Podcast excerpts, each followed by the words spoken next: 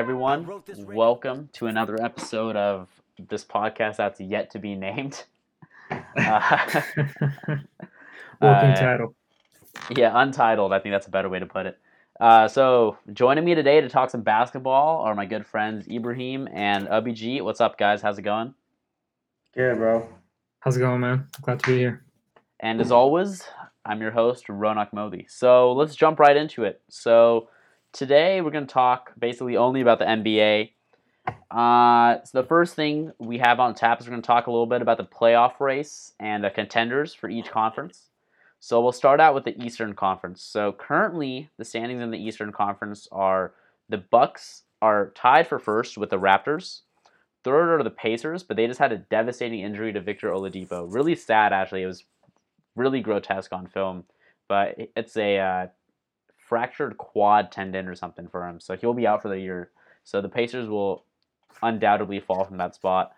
Uh, fourth are the Sixers, fifth are the Celtics, and uh, past that is kind of just like a bunch of teams all kind of within a few games of each other that don't really matter in the East, to be honest. And um, yeah, I mean the main teams here are the Bucks, Raptors, 76ers, and the Celtics. So first, uh, Abhijit, take it away, man. Let's hear a little bit about the Celtics. Yeah, I mean, they started off. I mean, I really think they're at the fifth spot just because how they started off the season, um, with trying to integrate Gordon Hayward into the lineup, um, him getting used to being back after his gruesome injury last year. So them being fifth on in the standings is kind of an understatement of their actual ability. Um, you know, their their team is as deep as any of the top four teams. I'd say they're probably one of the deepest teams in the East. Definitely on par with the Raptors. Um, they have a lot of great talent. They're coached by the one and only Brad Stevens.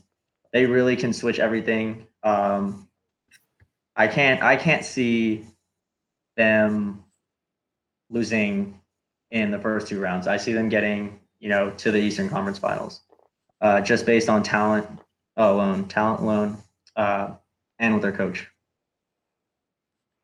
Okay, sounds good. Ebo, uh, a little bit about the about the uh, Raptors. Yeah, uh, Raptors pretty much best record in the league. I think winning percentage wise, they're tied with the Bucks.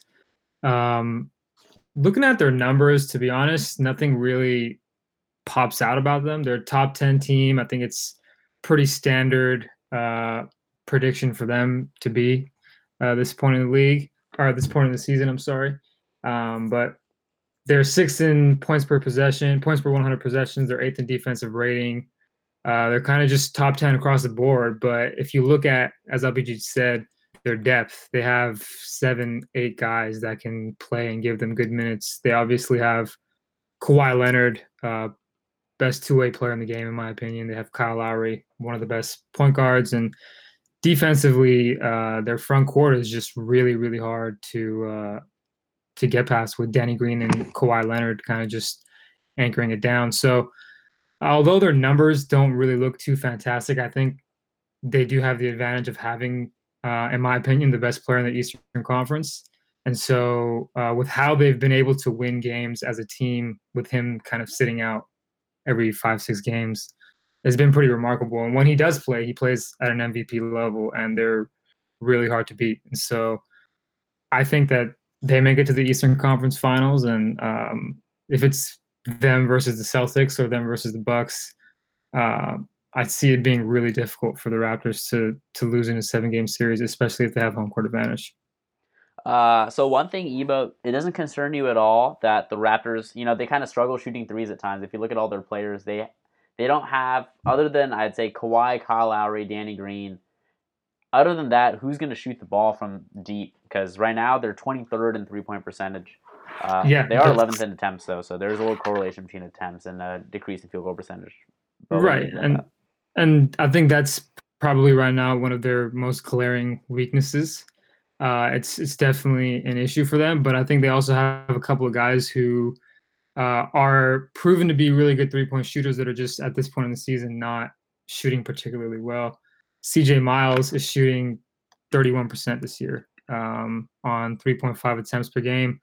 Last year he was shooting 36%. He was shooting a couple more attempts. So I think maybe him not getting as involved thus far in the season could be a reason for that. Kyle Lowry um, hasn't shot particularly great, but I think they have guys who in the past have proven that they can uh, shoot the ball pretty well. Uh, and so maybe that turns around in the playoffs. Even Pascal Siakam, he's kind of been improving as the season gone on. Serge Ibaka started off well, but um, he's kind of dropped off. So I think they have guys who can shoot the ball. They just haven't done it so well thus far, and, and it's possible that it changes, but it's probably their biggest weakness.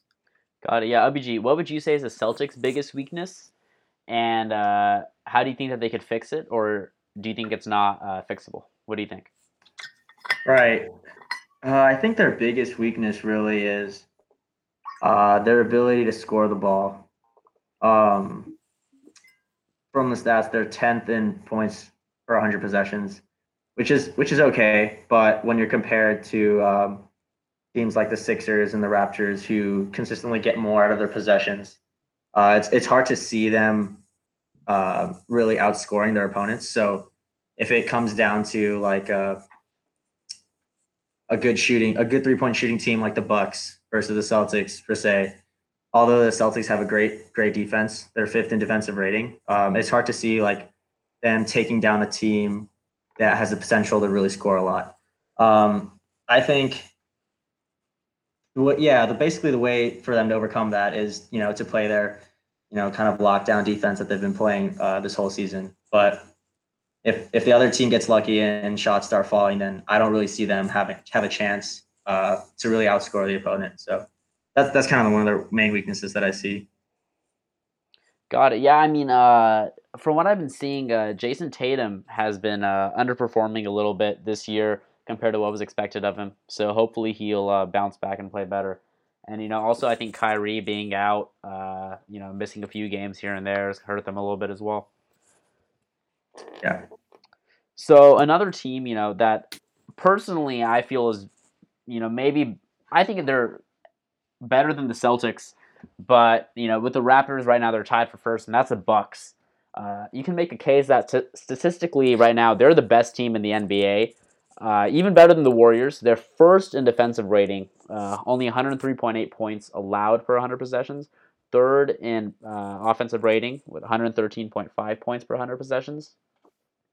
And you know they're kind of uh, they shoot a lot of threes. Is uh, you know Mike Budenholzer came over and uh, he's kind of instilled this kind of pace and space sort of system with Milwaukee, and uh, it's really all revolving around one player, which is Giannis Antetokounmpo, who right now you know is one of the leaders in the MVP race before James Harden heated up. But they're uh, you know they're statistically, like I said, the best team in the NBA right now, and I think you have to say that as of right now, they're the front runners in the Eastern Conference. What do you guys think about that?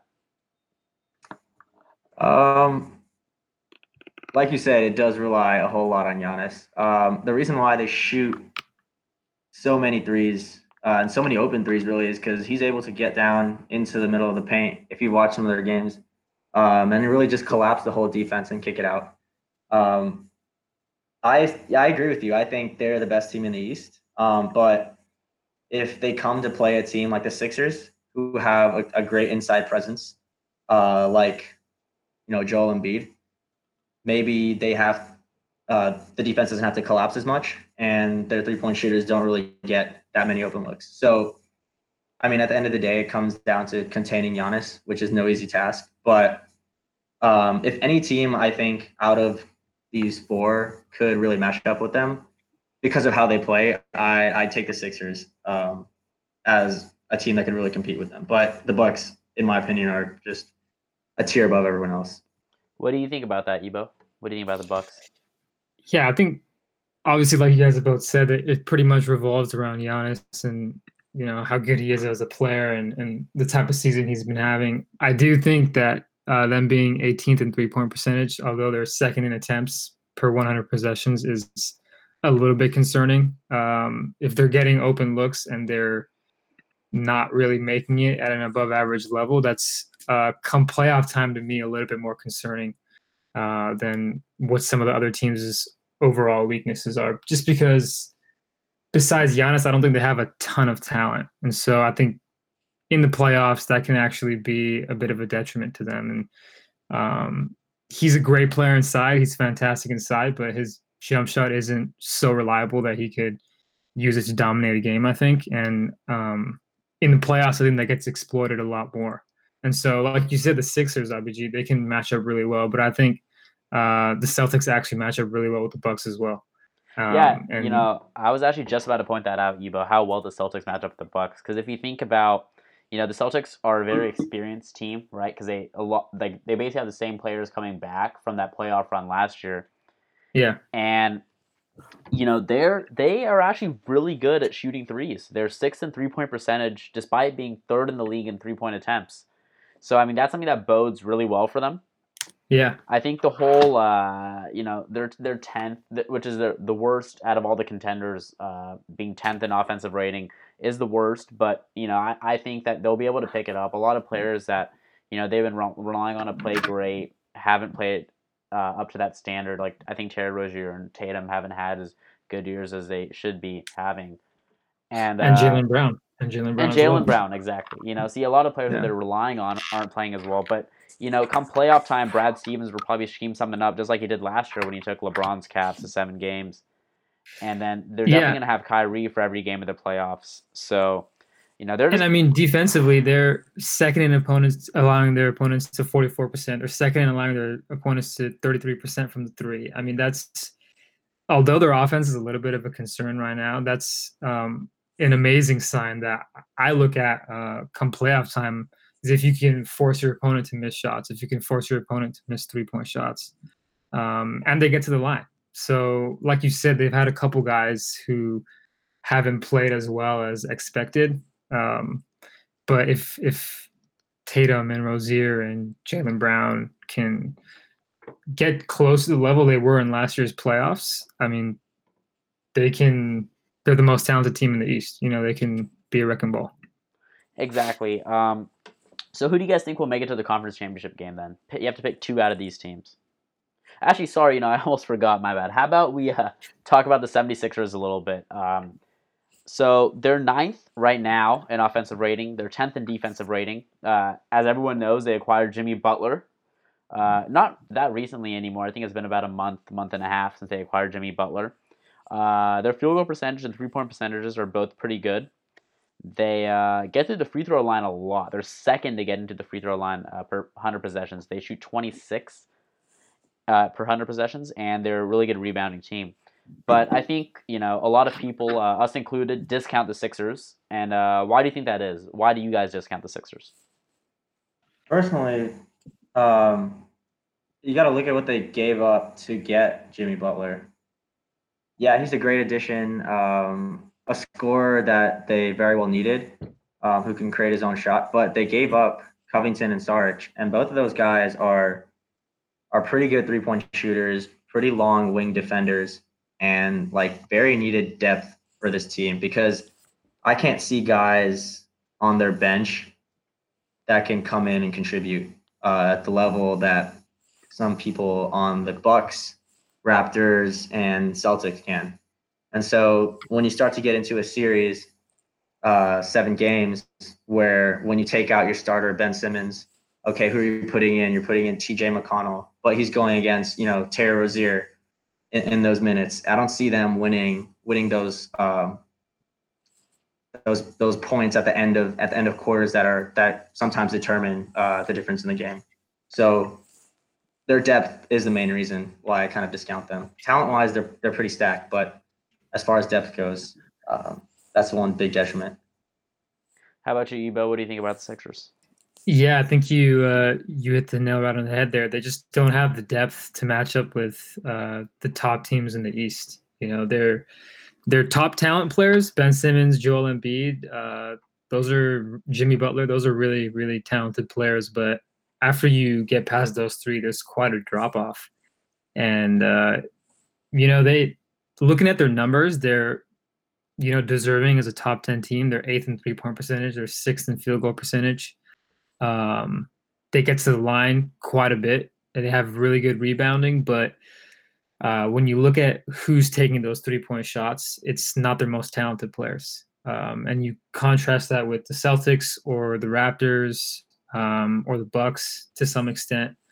Uh, those guys have their best three point shooters taking most of their shots, and so they're just naturally getting more efficient buckets uh, than the Sixers are. And so, come playoff time, that's what I think is the difference between the Celtics and Raptors versus the Sixers.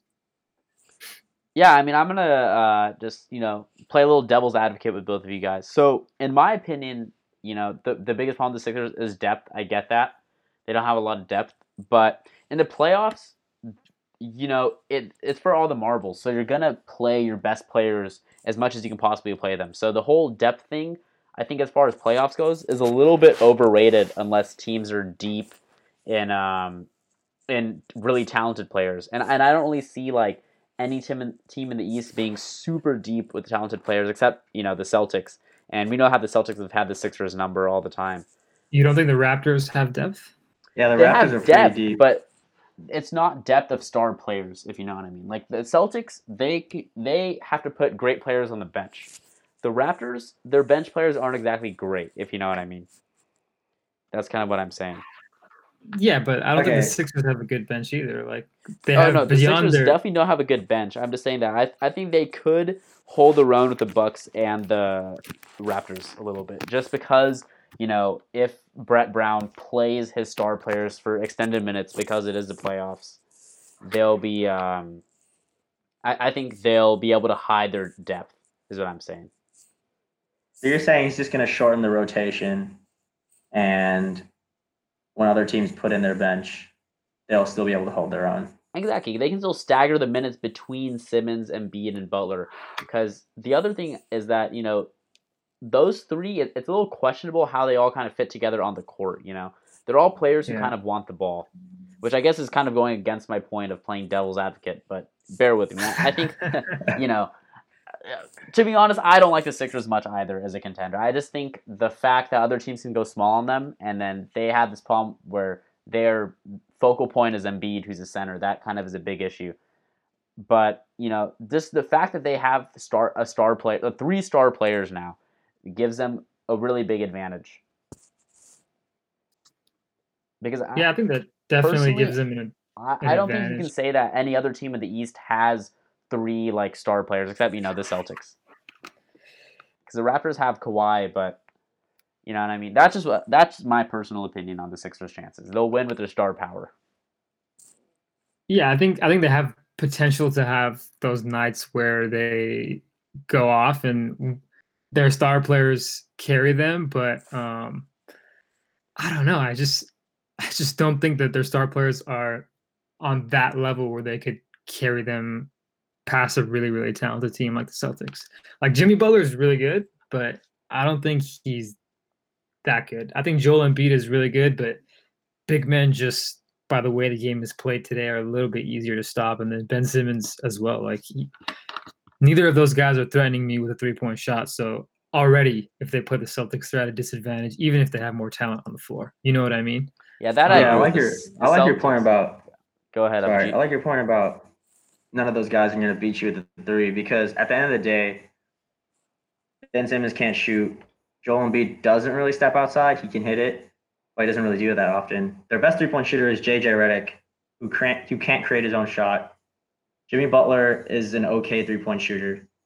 At the end of the day, if the Celtics, Bucks, and Raptors, who are all good three point shooting teams, hit their shots, it doesn't matter how much star power you have because it's still threes versus twos at the end. So I like I like that point that you made. Yeah, exactly. Um, you know, I I also don't think the Sixers have much of a chance against the Celtics. But okay, how about this? We'll pose this question: Which which team would you give the Sixers the best chance against? If you had to pick one team, Abhijit. I had to pick one team, I actually think they match up well with the Bucks, like I mentioned earlier. Even though the Bucks are are the best team uh, in the East right now, because I think that their size can affect the way Giannis operates. Um, he basically, like I said earlier, he likes to get down on the paint and then kick out to his shooters. And there's like crazy screenshots on Twitter of like literally five bodies around him within like one foot. Um, and that's because those guys can't stop him from getting to the rim. But if you have big help inside like Simmons and Embiid, I don't think I think you can contain his penetration enough where he won't be able to kick it out um, to as open shooters as he usually does. Okay. So that's kind of my my uh, my take. Yeah, I agree with you. I think the Bucks are the team that the Sixers match up the best against. What do you think, Ebo? Do you have another team in mind, or do you also agree that it's the Bucks?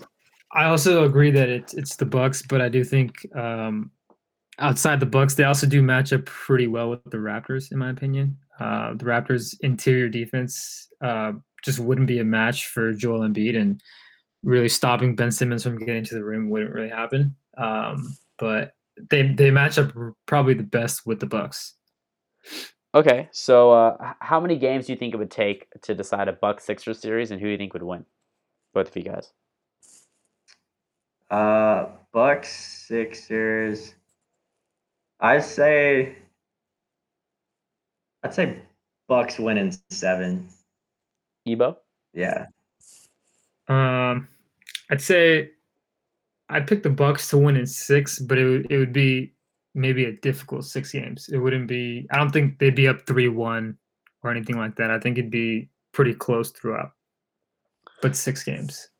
Yeah, I would say Bucks in seven, but I oh, you know the also the big thing about Milwaukee is they have no playoff experience really in the big in the big time games. They have playoff experience like you know being in like kind of the small time series where they you know push teams to the brink, but they don't have any experience being the favorite in the playoffs. And I think that's something that really um, you, you see time and time again. There's a difference between being the underdog in the playoffs and being the favorite in the playoffs when people actually expect you to win and you have the home court advantage.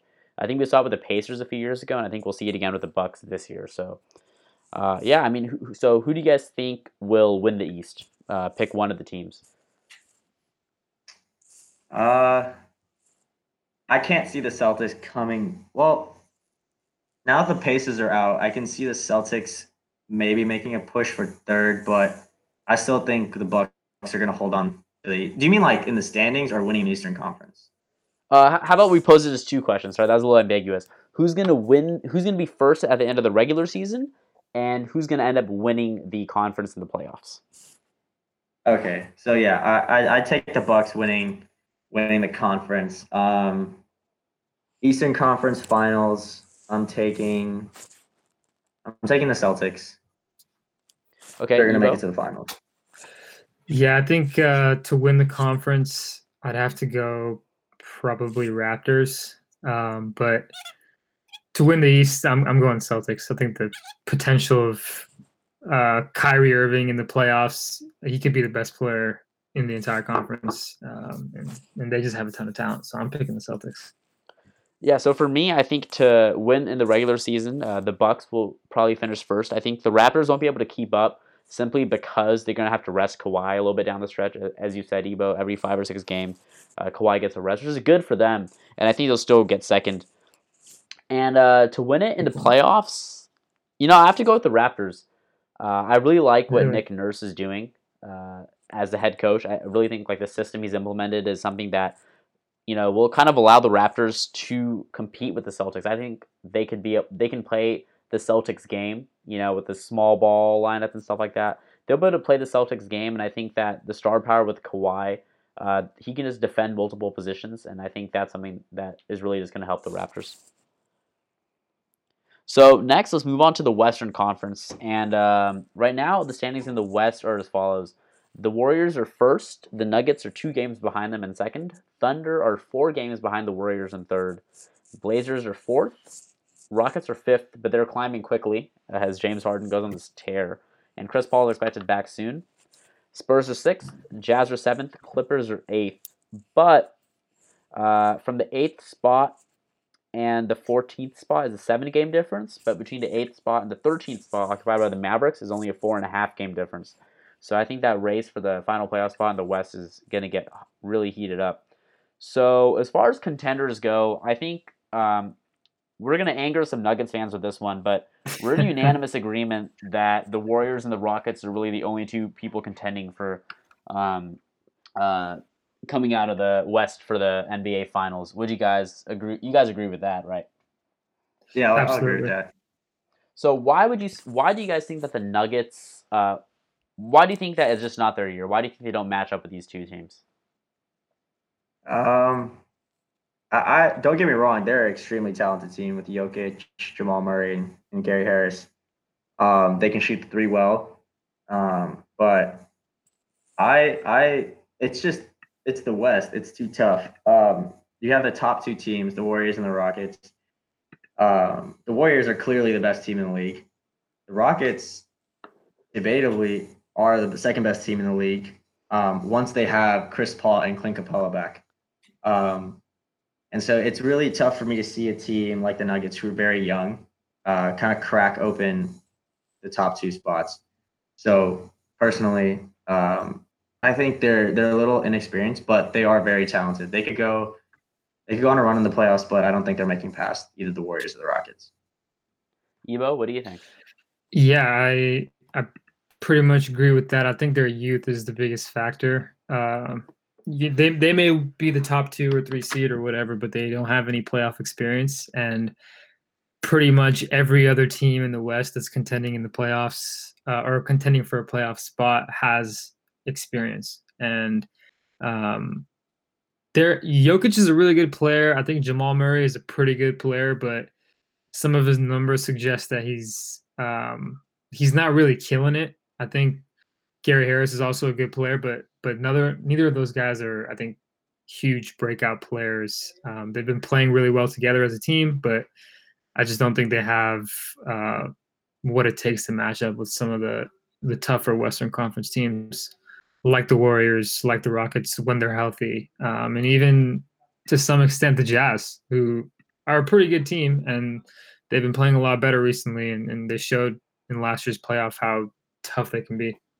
Yeah, I think you were ta- when you're talking about the players, uh, it really kind of uh, expanded on one thing I really feel about the Nuggets, which is they have a lot of very good players. They don't have any great players, and Absolutely, when you look at the yeah. Warriors, no need to even say like they have a lot of great players. You look at the Rockets; they have James Harden, Chris Paul's going to come back, and the system that the Rockets play kind of makes other players look a lot better than they really are when you have Harden and Paul breaking down the defense. And I just think the Nuggets lack that go-to scorer because, you know, although you can dump it to Jokic, when Jokic gets double teamed, he's going to pass it. And I think the Warriors and Rockets will be too defensively sound to just allow someone to be cutting wide open to the basket. So then there's going to be another pass. And I think the ball just is going to find itself into the hands of someone who really isn't prepared to uh, to blossom into a superstar yet for the Nuggets. I think they're still a year or two away, in my opinion. So first, uh, Ebo, tell us a little bit about the Rockets. Why do you think they have the chance to win the conference? I know this isn't the MVP segment, but nothing else needs to be said other than James Harden. He's he's the MVP of the league right now. He's uh, just murdering it every single time he plays. I think it was last night or two nights ago. He scored 61 points. I mean, he and he just did that with ease. I think the last several games, none of his buckets have been assisted. He's just scoring at a crazy, crazy pace.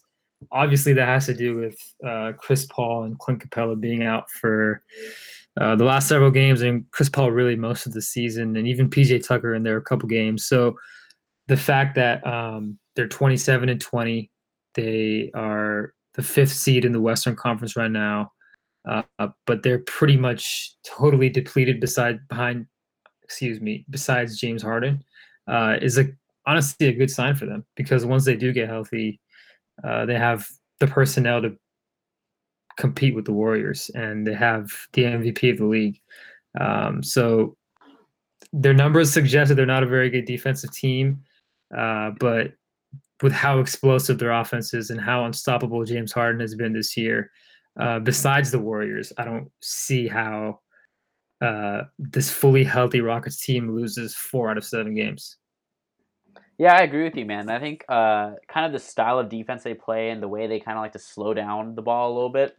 Uh, you know, you don't really think of a D'Antoni team as uh, a team that slows it down. But if I pull up the pace numbers here, the Rockets are. If I look down here, yeah, the Rockets are 28th in pace of play. Wow. So you don't That's- think wow. of a D'Antoni team as a team that really slows it down a lot, right? But Yeah. I think the Rockets figure that the best way to beat their opponents is slow it down and be lethal on offense, right? Because no matter what place you play on offense, if you have James Harden, you're gonna you're gonna probably put the ball in the net more times than not. And on the defensive side of the ball, it really helps when you're playing a slow pace of offense. You know, it, less easy shots for the other team. You can set your defense, and when you get that, you know, switch everything scheme that the Rockets use, it can really frustrate a lot of opponents and get your offense going, and then you're playing some good basketball. What do you think Yeah, about that? think that, what like- do you think about the Rockets? Oh yeah. Um, I think that like you're mentioning the pace numbers, you kind of have to play like that without Chris Paul and Clint Capela. Uh, if you only have James Harden, he can't. He's not going to put up like 60 points a game running up and down the court. Um, so I think that's kind of why those those numbers are a little down, and that is the best way to play for them right now. Um, definitely, definitely, their defense is looking looking bad, but that's because they have literally no no inside presence. There's no Clint Capela to funnel any ball handlers to um to the paint for you know for him to contain. Um Chris Paul is a great defender on the ball um and and off screen. So I I see them I see them really jumping up because they're gonna get two great players back and Harden's gonna be able to rest a little bit more. The ball's gonna move a little bit more. Um, they're going to be able to push the pace a little bit more. So all good things, all good things for the Rockets um, coming up once they get both their guys back. So I have a question for you then, WG. Do you think that uh, when they get all their when they're back at full strength, do you think that they should push the pace more, or do you like the way they're playing right now? Do you think they should stick with it? What do you think? So the, with the way they're playing right now, it's just James Harden pick and roll, get a good switch. Okay, I'm going to try and score or kick it out uh, to an open shooter, and that's fine because that's us- that's utilizing all the talent that there is on the floor, which includes Jalen Green, PJ Tucker, James Harden, and Faried, and I can't and Eric Gordon, right? Who's also missed a few games here and there, by the way. Yeah, Eric Gordon's been in and out. They had like Danuel House or whatever uh, from the from the G League brought up. Um, but once you have guys like Capela, and I think Faried's game kind of mimics his because he plays that kind of like dunk spot. Uh, if Ward Harden gets off the pick and roll, he can just lob it up. But once you get guys like Chris Paul back, I don't think that playing that style is going to maximize both Chris Paul's skill and James Harden's skill at the same time.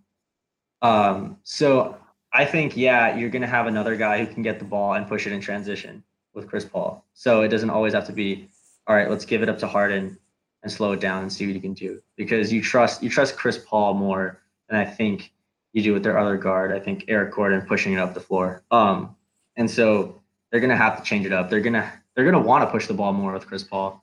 Um, yeah, he's just too talented to be holding him back. Yeah, I mean, we'll see what happens to their pace of play, but I agree. eh, When you get to full strength, I don't think that it'll stay as low. So, uh, Abhijit, let's talk a little bit about the Warriors, man. Uh, they're still at the top, you know, with uh, KD. Some people think he's a snake. Some people, you know, only Warriors fans love him. so, yeah, talk a little bit about the Warriors, man. Why do you think that they'll repeat again as Western Conference champions? All right. Well, uh, I don't know if you guys have been watching DeMarcus Cousins play, but today he had 17 points, six rebounds, and three assists, and I think, I think it was like maybe like 15 or 18 minutes, something ridiculous. It was 24 minutes, but he shot eight of 12. I mean, basically, you, you've seen all those uh, pictures on Twitter or whatever of guys giving Draymond like the Ben Simmons treatment um, off off of like pick and rolls and stuff.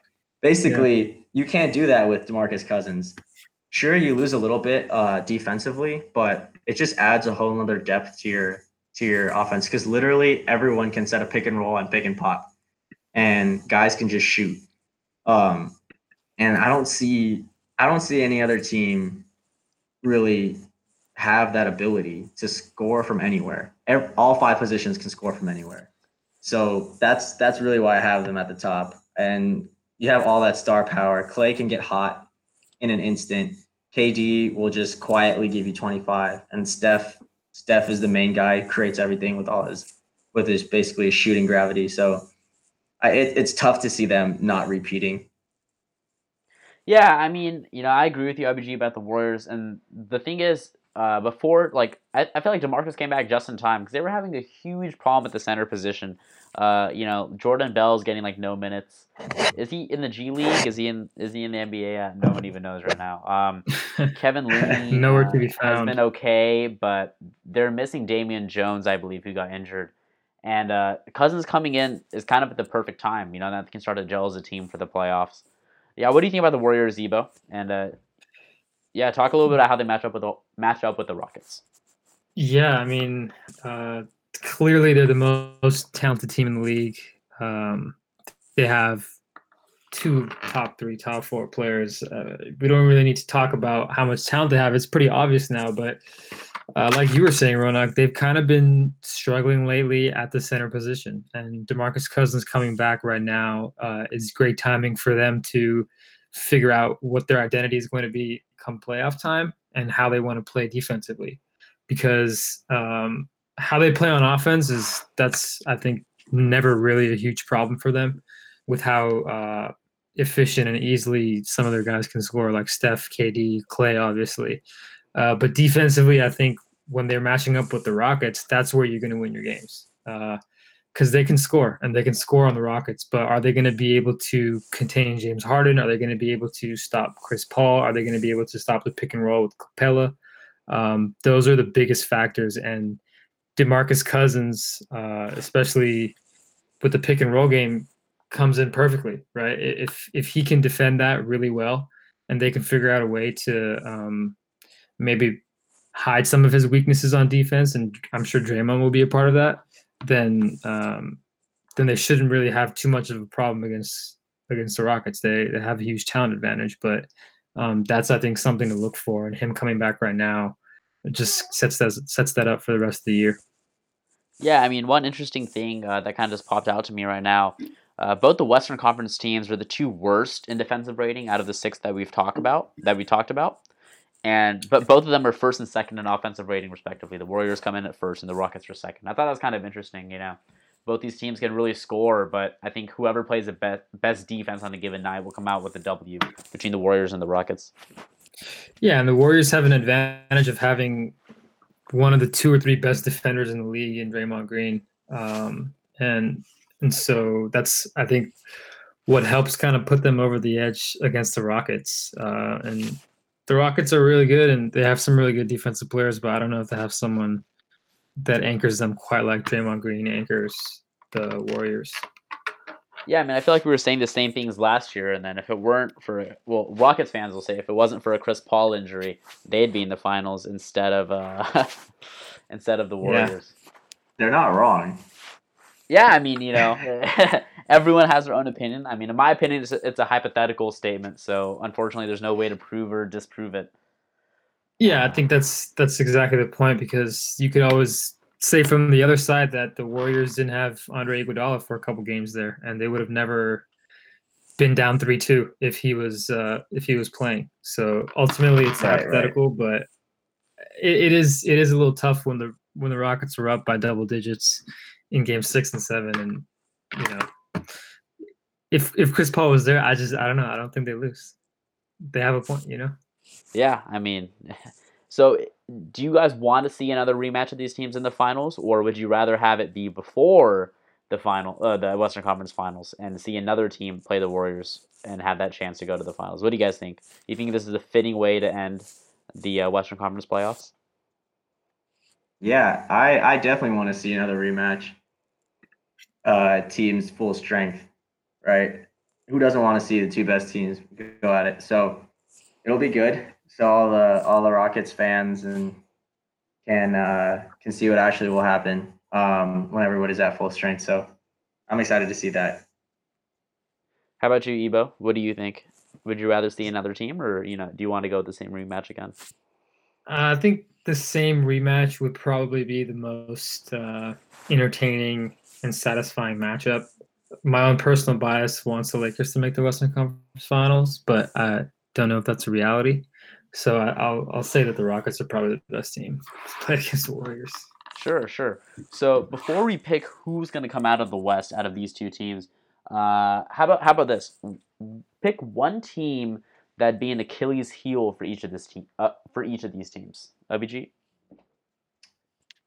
Uh, okay, interesting. So, yeah, the Achilles heel to the Warriors, it has to be the Rockets. They they just have the Warriors numbers. They force the Warriors to play some ISO ball that doesn't really fit their style. They were able to switch everything so the Warriors can't get really easy looks off their off their off ball action. So I I think the Rockets just have the Warriors number. I mean, it's it's it's been that way uh, for the past year and this year too. Um, I don't think they've lost to the Warriors, so the Warriors definitely have a problem in Houston. Yeah, the Rockets are two and zero against the Warriors this season. Uh, how about you, Evo? What's an Achilles heel of each one of the teams? Uh, I, I actually think that the Thunder can be a bit of an Achilles heel for the uh, for the Warriors. The Thunder are a really really good defensive team, and uh, once they have Andre Roberson fully back and healthy, their length on the perimeter is going to be really difficult to score against. Um, Paul George is playing really good defense. He's in the conversation for Defensive Player of the Year. Andre Roberson, when healthy, was a really good defender. Obviously, he's coming back from a serious injury, so we don't know how that's going to happen. But if he comes back pretty good, he'll be a great defensive player. Steven Adams down low, Nerlens Noel off the bench.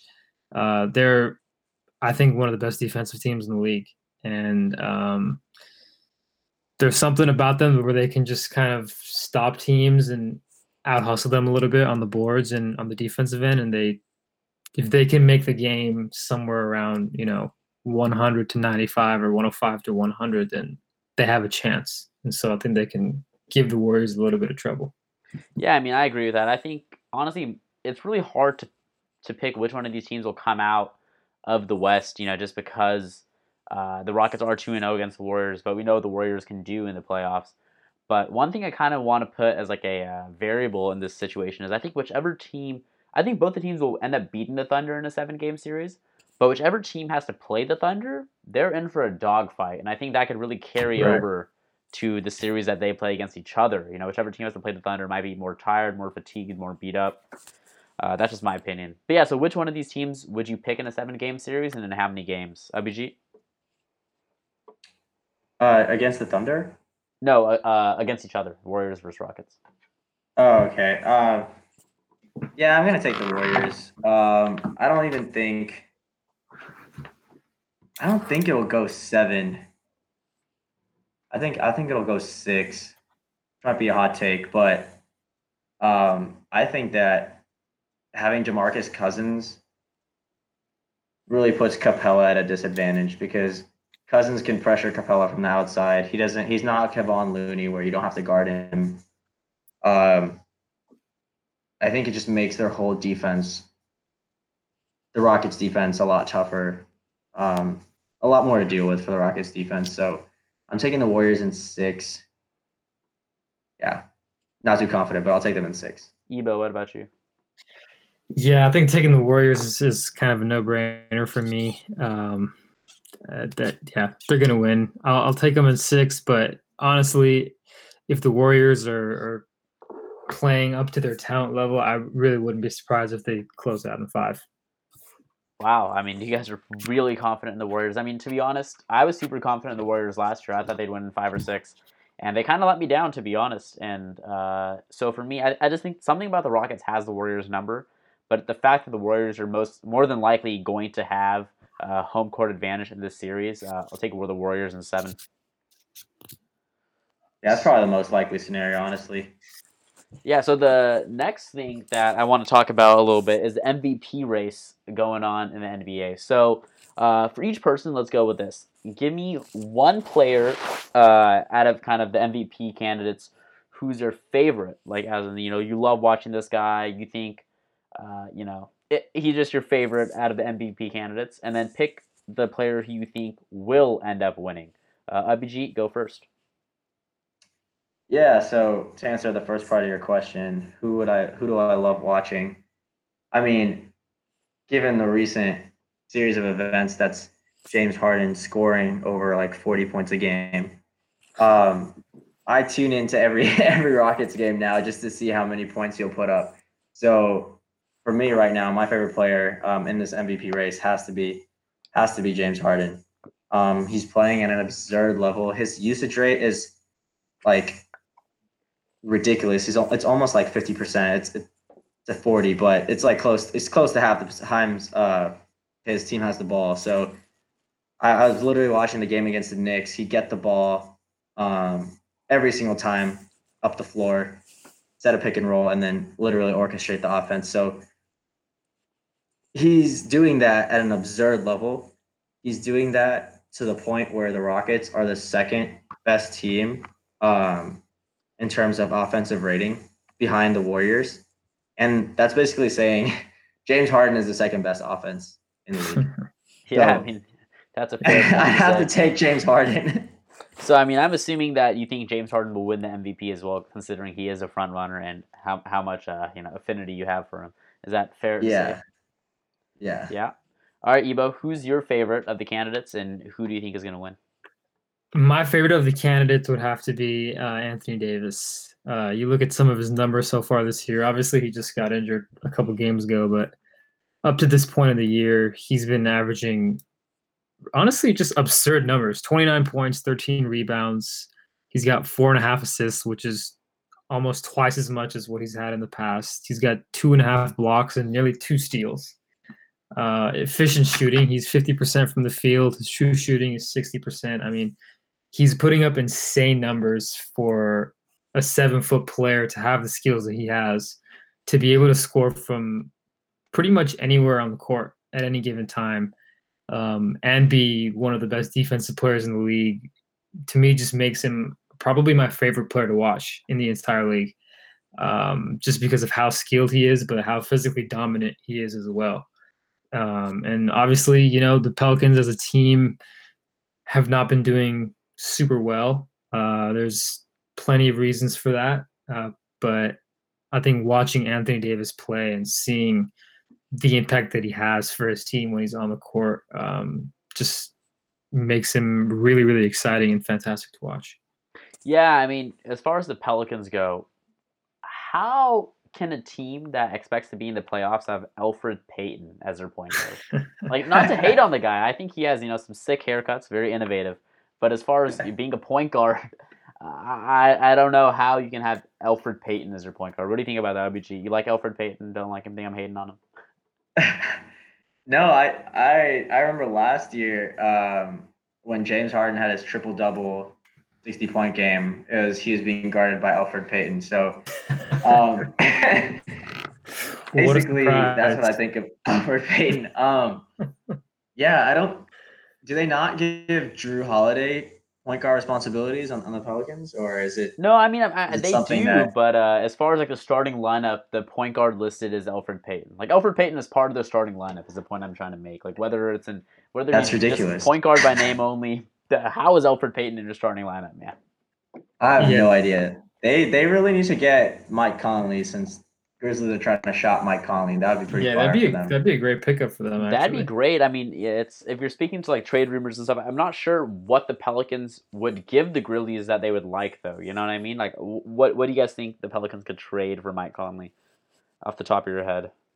They could probably put out Nikola Mirotic and um, maybe E'Twaun Moore. They're both fairly decent players, and then throw in a couple picks. Uh, I, I don't know. I don't really know what else they have to offer. Uh, maybe Julius Randle. He's on an expiring contract. He's a pretty good player, but Oh, it's expiring. Um, I didn't know that. Wow, that's a good point. yeah, I think he just signed a one-year deal. So, um, and it also depends on what the Grizzlies are trying to do. Are they trying to tank? Are they trying to build around um, Jaren Jackson? Uh, You know, it's it's kind of hard to tell what their side of things are to to what the strategy is going to be in trading Conley or uh, Gasol, as the rumors suggest.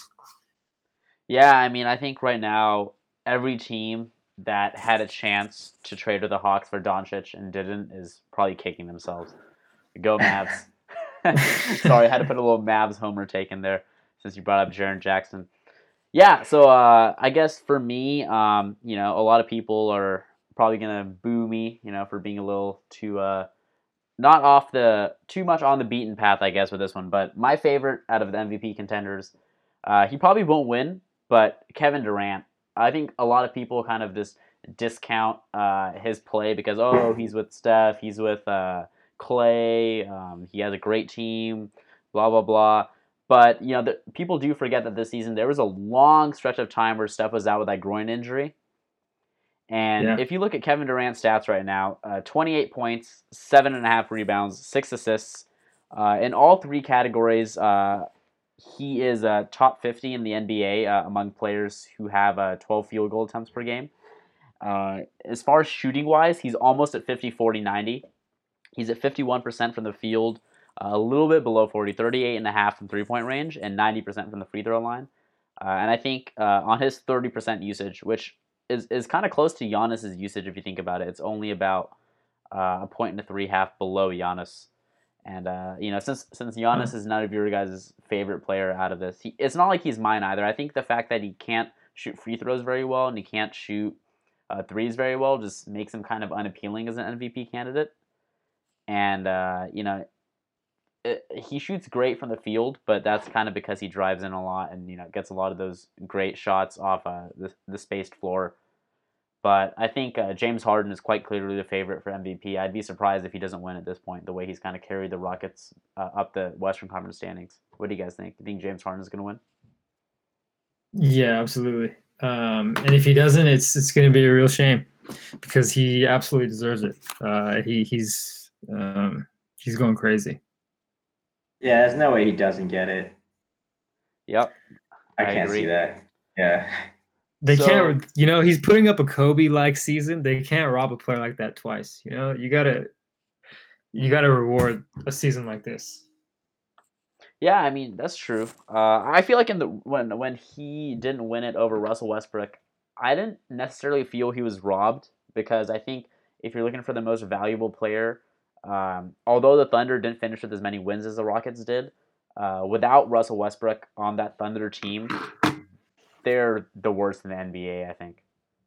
Just the way that the other players on that team played, but I mean that's a debate for another time, I guess.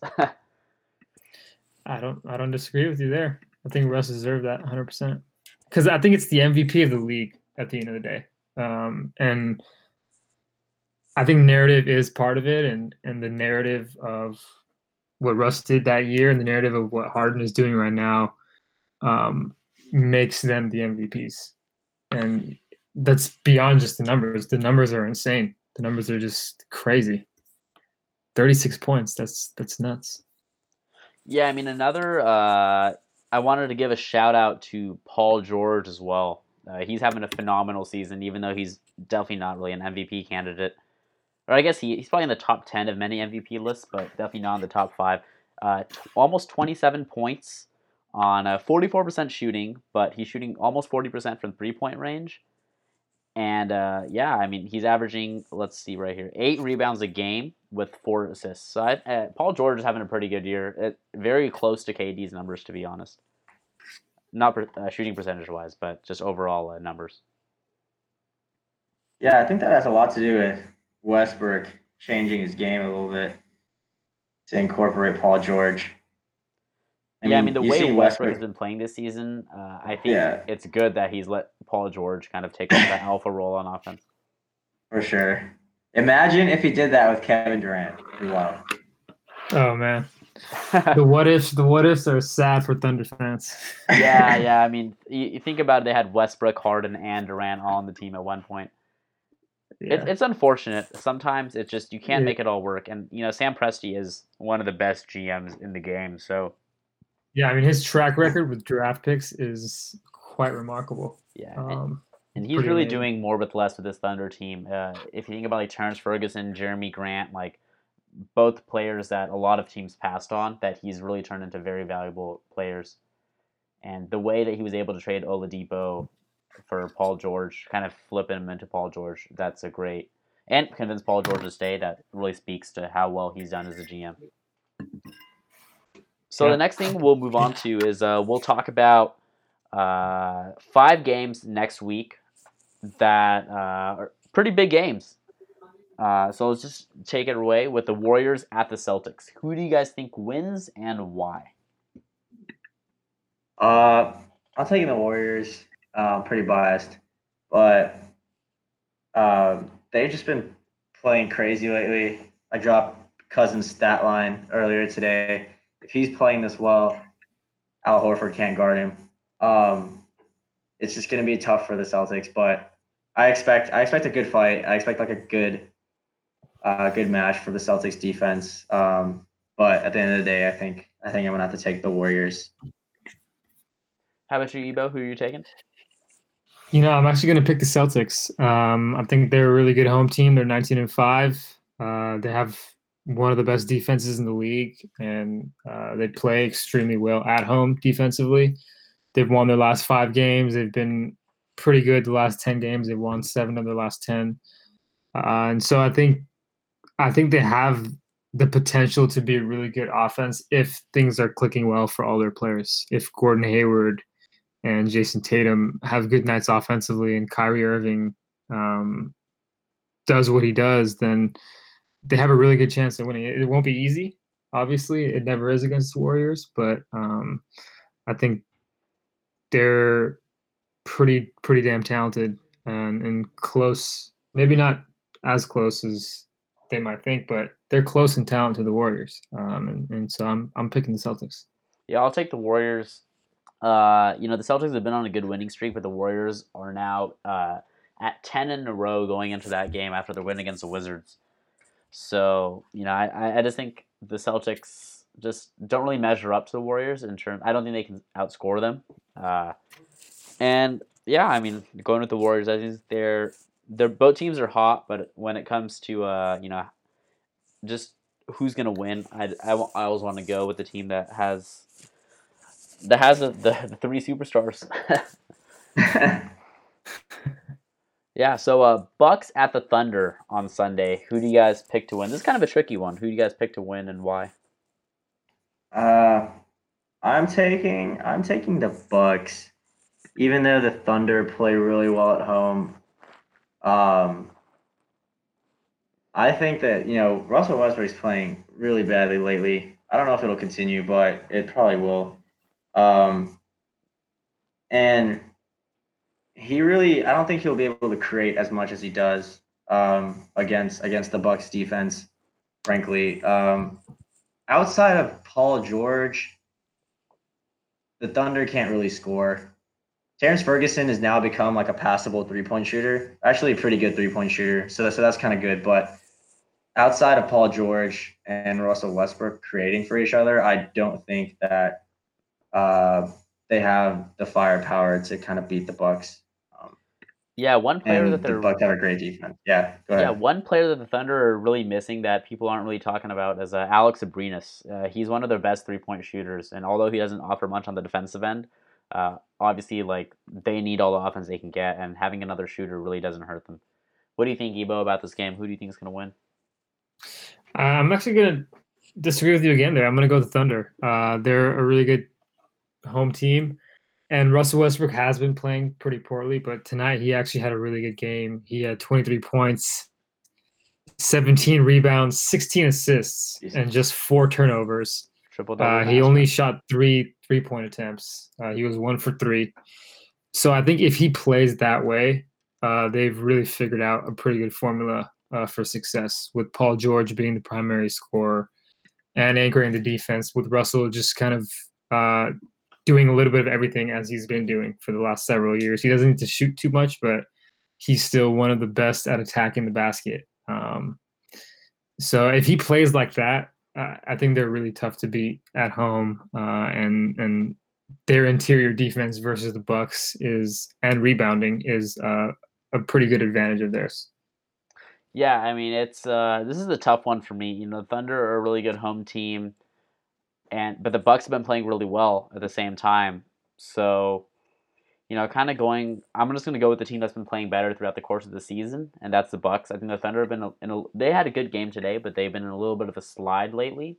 And I think the Bucks are a very well-rounded team. They play defense and offense. The Thunder are more of a defensive-oriented team, so I, I think I like the Bucks in that game. So uh, we're gonna have the Bucks again. So how about the Bucks at the Raptors uh, in a week from today, Thursday, next Thursday? Um, um, yeah, this one has to depend on whether Kawhi is playing. Um, if Kawhi plays, I'm taking the Raptors. If he doesn't, I'm probably gonna take the Bucks. Um, yeah, Kawhi makes a huge difference on that end, so it'll have to depend. Yeah, I mean, uh, in in the season series, the Bucks are two and one against the Raptors. Uh, one of those games was with no Giannis or Kawhi, though.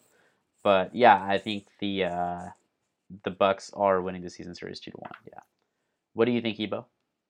Yeah, I, I agree there. I think if Kawhi doesn't play, then I have to go with Bucks. But if he plays, um, I'm I'm picking the Raptors. Yeah, I mean, uh, I'm I'm gonna assume Kawhi is gonna play, and I'll take the uh, Raptors to win that game as well. I just think at home, uh, it's hard to discount the Raptors. That whole Canada fan base thing is crazy, and yeah, I, like I said, I think they're just a little bit of a better team than the Bucks, so I think I'll take them to win. How about the 76ers at the Warriors? Also a week from today on Thursday. What do you guys think about this game? Uh, yeah, Warriors are at home, undefeated. Not literally, but they're pretty tough to beat. Um, I don't think that 76ers can can really guard out there. Um, now that the Warriors have five shooters on the floor, so I'm gonna have to take the Warriors. Ebo. Yeah, I, I don't think uh, it's wise to bet against the Warriors at home, and I don't think the Sixers are the team uh, to steal a victory. So with them kind of at full strength now, DeMarcus Cousins getting back in the swing of things. Um, I can see them going on a on a run here up until the All Star break. They've won ten in a row, and, and I, you know, see them continuing playing very very well. Yeah, a clean sweep. I'm to go with the Warriors as well. I don't think the 76ers can keep up with them, uh, nor do I think that they can defend them very well. Rockets at Nuggets, last game, last big game of the week. What do you guys think? Rockets at Nuggets. Okay, the Nuggets. Nuggets are a tough team to beat at home. Plus, looked into it, and I think the Rockets are coming off like a a tough a tough road stretch where they play the Pelicans, a tough team, with assuming that you have nobody except for James Harden, um, and then the Raptors, who are also a tough team. Um, so I think I think they'll be a little bit worn down, um, and the Nuggets at home are pretty tough. So I'll take the Nuggets. How about you, Ebo? Uh, I'm actually gonna take the uh, the Rockets. Um, I think the way James Harden has been playing uh, against the Nuggets bodes better for the Rockets than it does the Nuggets. He can just go off and score 55 points, and, and Denver's not I think the greatest defensive team, and so their answer to that is is uh, not as explosive as it might need to be. And they're also going to have two full days of rest um, in between their game with the the Pelicans and their game with Denver. So uh, I just think he the way he's been playing, it's it's really hard for a team like the Nuggets to stop him, and and I don't see them doing that. Yeah, I mean, for me, if you look at the season series so far, it's been 2-0 Rockets, and uh, just the fact that the Rockets are, you know, gearing up for the playoffs. They might have Chris Paul back for this game, and the Nuggets, um, they've been six and four in their last ten, but I just get the feeling that they haven't been playing as well lately as they were in the beginning of the season. You know, kind of teams get out to really good starts, but they kind of fade down the stretch a little bit if they're not as experienced. Uh, being in that position, and I think that's kind of the case with the Nuggets. I think the Rockets continue their playoff push and they win this game. So yeah, uh, IBG took the Nuggets, and we, both of us took the Rockets. So yeah, that uh, that about concludes it for the podcast this week. Uh, great talking some NBA with you guys. Appreciate your time. Uh, take it easy. I'll see you guys next week.